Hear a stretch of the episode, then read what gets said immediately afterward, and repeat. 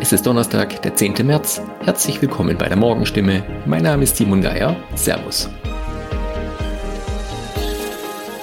Und das sind heute unsere Themen. Leere Regale im Supermarkt, Kunden hamstern wieder Waren des täglichen Bedarfs, Homeoffice bleibt teilweise erhalten, so bereitet sich Hohenlohe auf den Wegfall vieler Corona-Regeln vor und Entlastung für Eltern, Verantwortliche von Gaffenberg und Heigern planen bereits die Sommerfreizeiten. Regale mit langhaltbaren Lebensmitteln sind leergefegt, Hygieneprodukte wie Toilettenpapier ausverkauft.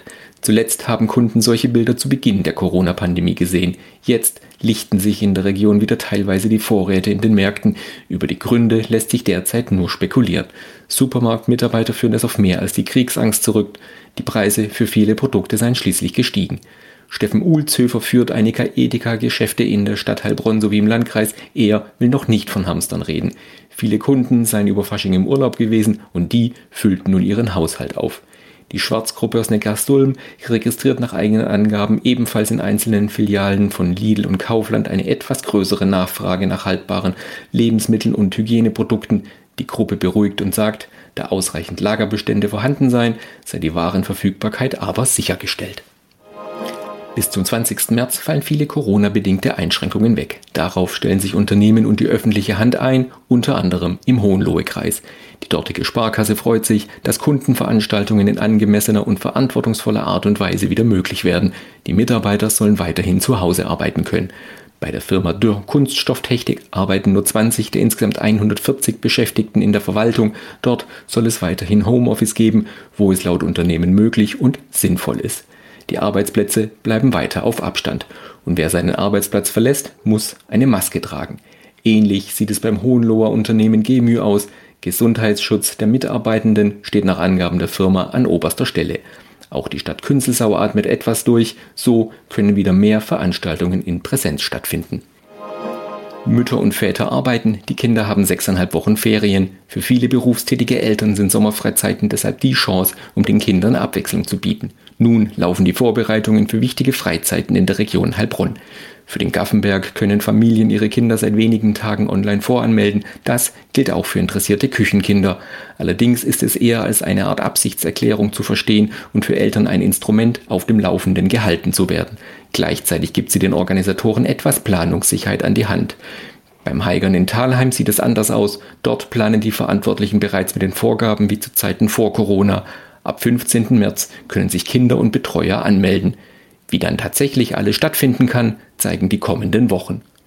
Soweit die Nachrichten aus der Region. Mehr und ausführliche Informationen lesen Sie in unseren Zeitungen oder auf stimme punkt de. Weiter geht es mit Nachrichten aus Deutschland und der Welt mit unseren Kolleginnen und Kollegen aus Berlin. Vielen Dank und einen schönen guten Morgen. Ich bin Sabrina Frangos und das sind heute unsere Themen aus Deutschland und der Welt. Ukraine-Krieg, Gespräche in der Türkei, informeller E U-Gipfel und Gipfel im Verkehrsministerium. Im Ukraine-Krieg gibt es heute ein hochrangiges Treffen. Der russische Außenminister und auch sein ukrainischer Kollege wollen im türkischen Antalya miteinander sprechen. Mirjam Schmidt ist in Istanbul und weiß mehr. Gespräche auf Außenministerebene gab es ja länger nicht. Es könnte also ein gutes Zeichen sein, dass es zu dem Treffen kommt. Sind denn konkrete Ergebnisse denkbar? Also die Ukraine etwa hatte sich ja zuletzt in einigen wichtigen Fragen kompromissbereit gezeigt. Ja, das ist schwer zu sagen. Einerseits haben die Ukrainer die Hoffnungen schon gedämpft und gesagt, naja, hoffentlich will Lavrov auch ernsthaft Verhandlungen führen und reist nicht nur zur Propaganda an. Andererseits hat die Türkei in den vergangenen Tagen eine extreme Telefondiplomatie geführt. Also Erdogan hat mit Putin und mit Zelensky telefoniert. Außerdem haben der türkische und der russische Verteidigungsminister miteinander gesprochen.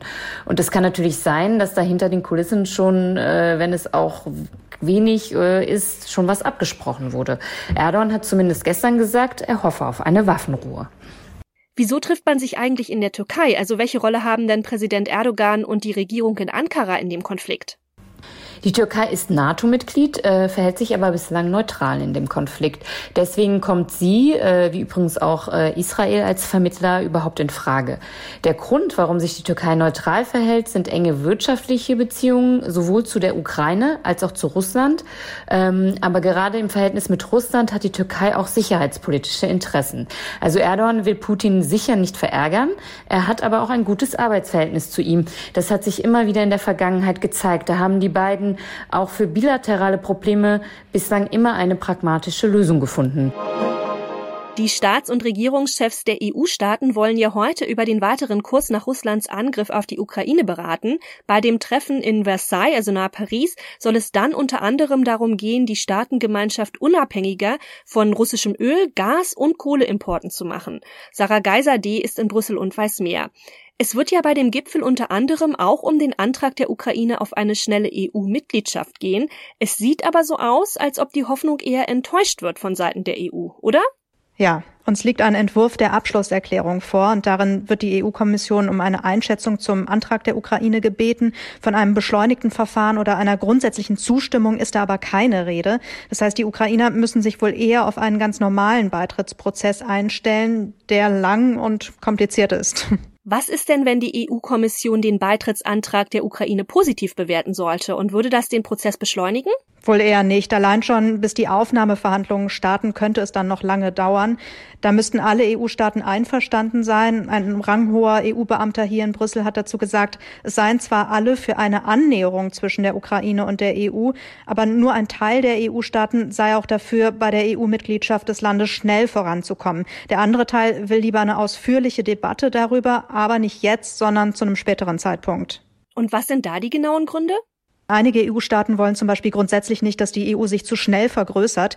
Das hängt damit zusammen, dass es sich ja schon mit siebenundzwanzig oft sehr schwer gestaltet, Entscheidungen hier in Brüssel zu treffen. Noch mehr Länder in der Staatengemeinschaft würde auch noch mehr Meinungen bedeuten. Und da besteht eben zum Teil Skepsis. Außerdem gibt es ja schon Länder, die sich seit Jahren in der Warteschleife sozusagen zum E U-Beitritt befinden. Zum Beispiel Albanien und Nordmazedonien. Und da könnten einige E U-Staaten auch argumentieren, dass die dann auch erstmal dran wären. Im Bundesverkehrsministerium gibt es ja heute einen Gipfel zum Thema Brückenmodernisierung. Viele Brücken in Deutschland sind nämlich marode und müssen saniert werden. Thomas Brockt weiß mehr. Für Verkehrsminister Wissing ist es eine der wichtigsten Zukunftsaufgaben in seinem Bereich. Die Brückenmodernisierung soll möglichst schnell, effektiv und bürgerfreundlich angegangen werden. Wissing will dazu heute die Meinung von Experten aus Bauwirtschaft und Verwaltung, aber auch Natur- und Umweltschutzverbänden hören. Ein Fall aus Nordrhein-Westfalen hatte zuletzt für Schlagzeilen gesorgt. Eine marode Autobahnbrücke bei Lüdenscheid ist seit Anfang Dezember vollgesperrt. Eine zentrale Verkehrsroute von Dortmund nach Hessen und weiter nach Bayern ist damit unterbrochen.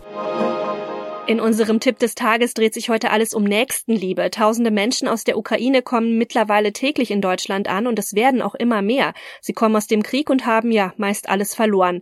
Da gibt es natürlich auch große Empathie und viele, die helfen wollen.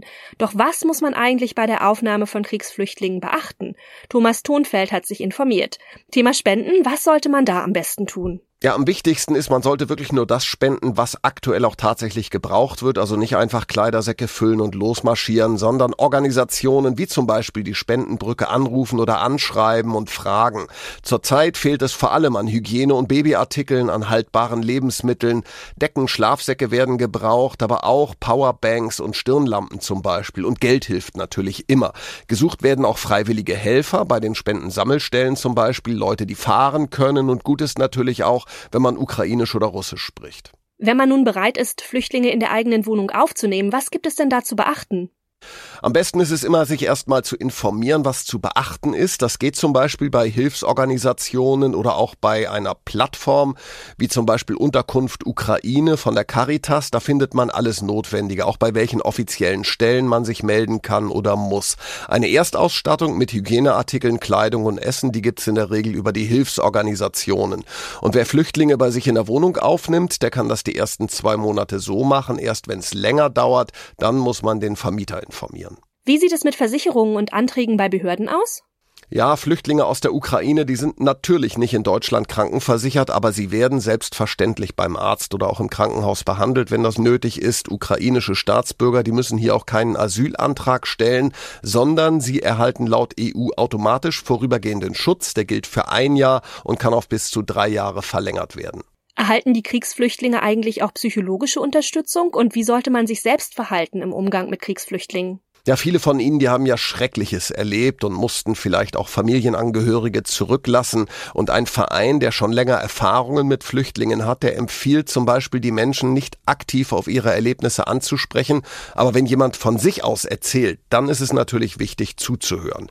Geflüchtete haben übrigens Anspruch auf psychosoziale Betreuung, genauso wie auf medizinische Hilfe, und Informationen dazu, die gibt's auf den Webseiten der örtlichen Verwaltungen oder bei den Hilfsorganisationen wie auch Diakonie oder Caritas. Und das noch, da will man als Hollywood-Regisseur einfach nur diskret eine größere Summe Bargeld abheben und wird gleich für einen Bankräuber gehalten. Genau das ist dem U S-Regisseur Ryan Coogler beim Besuch einer Bank in Atlanta im U S-Staat Georgia passiert. Der Regisseur hielt sich im Januar zu Dreharbeiten für die Fortsetzung seines Films Black Panther in Atlanta auf und wollte an einem Bankschalter eine Summe von zwölftausend US-Dollar von seinem Konto abheben.